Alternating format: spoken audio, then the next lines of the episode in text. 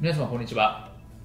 弁護士をしております中野秀俊と申します。今日のテーマなんですけども著作権法の引用における出典明示の場所を解説というテーマでお話をしたいというふうに思います。引用の要件についてはですね過去の動画がありますので検索して見つけていただければと思うんですけれどもその中で、ね、出典明示する必要がありますよっていう要件があるんですね。それについてどうやって出典明示するんですかって質問を多く受けたので今日は解説をしたいと思います。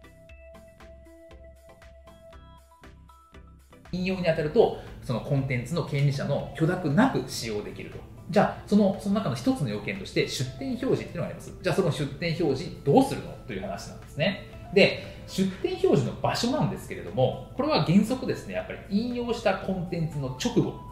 に置いてくださいってことになります。まあ、これはもちろんあの法律上なんか明示されてるわけではないんですけれども、あの出店表示の場所として合理的にちゃんと分かりやすくっていう法律の規定はあるので、なので原則的には引用したコンテンツの直後に置いてください。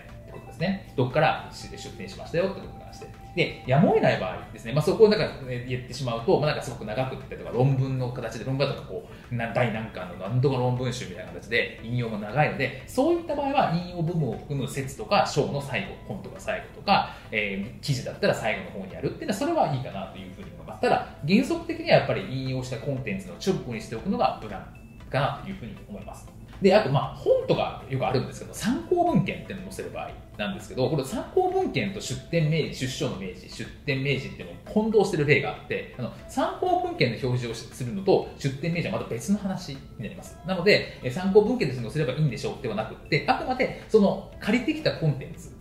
は、はえーと、ここここから取ったんですよってことが明示されなければいけないので参考文献としてなんかバーで載せと羅列しておけばいいんでしょうってわけではないですねなので、まあえーと、コンテンツやって、えー、コンテンツを他人から借りてきてその直後に載せられない場合については米印みたいな形にして端末とか、まあ、最後のところに載せるっていうところがすごく大事かなというふうに思いますで、あとその出典表示の方法なんですけれども、これはあの一応規定があって、著作権法の48条2項っていうのがありまして、何かっていうと、出所明示には著作権名を表示してください。つまり、コンテンツの、えー、作者、権利者の名前を表示してくださいというふうに言われています。で、これは方法で、まあ、合理的と認められる方法程